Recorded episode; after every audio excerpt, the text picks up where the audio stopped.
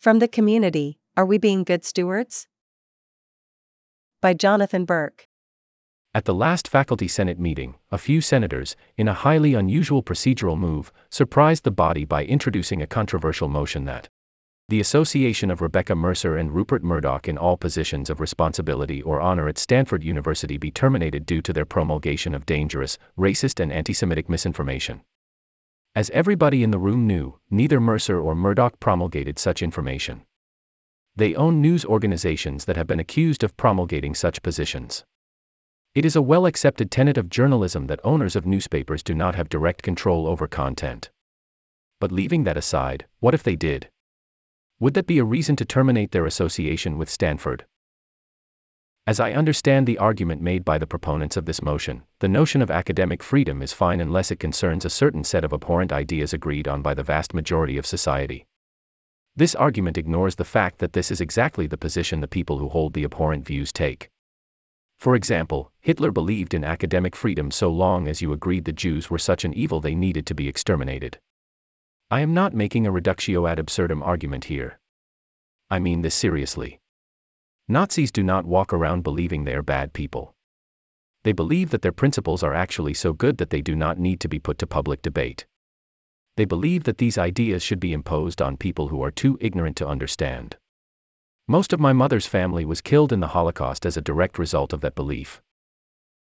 The proponents of the Senate's motion feel that their views are universally accepted and that that justifies the view that these subjects are beyond debate. I grew up in South Africa under apartheid. There, it was almost universally accepted amongst white people that races could not get along and needed to be forcibly separated. Some people were put in jail if they opposed that view. If you were white, you were certainly socially ostracized if you held the opposing view. And when you would argue for another view, people would cite exactly the same argument they would say that freedom of speech was not absolute, that races just couldn't get along, that black people were anyway inferior, that that was obvious, universally agreed. They believed white South Africans knew better than the rest of the world.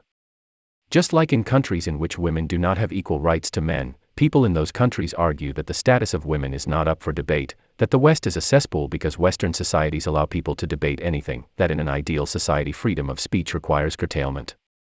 Ironically, in South Africa at the time, the one place you could hold the opposite view was on the University of the Witwatersrand campus, where there was academic freedom. When you take the position that there are subjects and views that are not acceptable under academic freedom, then in fact you do not have academic freedom. This is not an academic point I am making. It is what is going on right now on this campus, as was so graphically illustrated at the law school last quarter. I agree with the senators who proposed the motion that racism and sexism are abhorrent ideas. I am certain that every person on the faculty senate also agrees with this. Under my set of values, these ideas are abhorrent.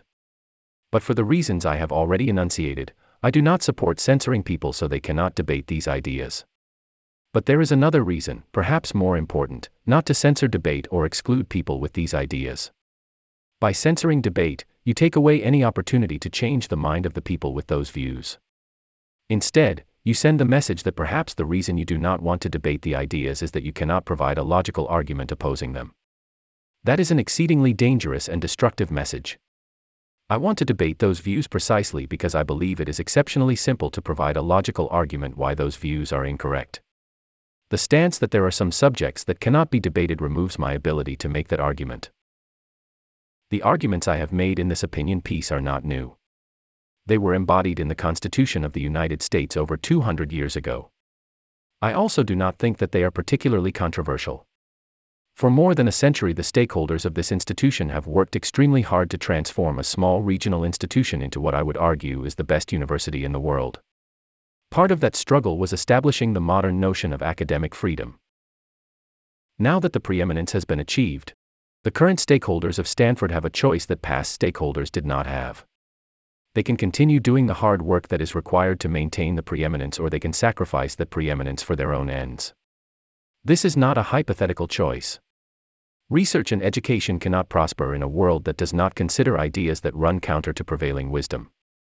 Without the notion of academic freedom that includes listening and debating not just pleasant but also unpleasant ideas, the quality of the institution cannot be maintained. The fight to maintain academic freedom at Stanford is the same fight to maintain preeminence.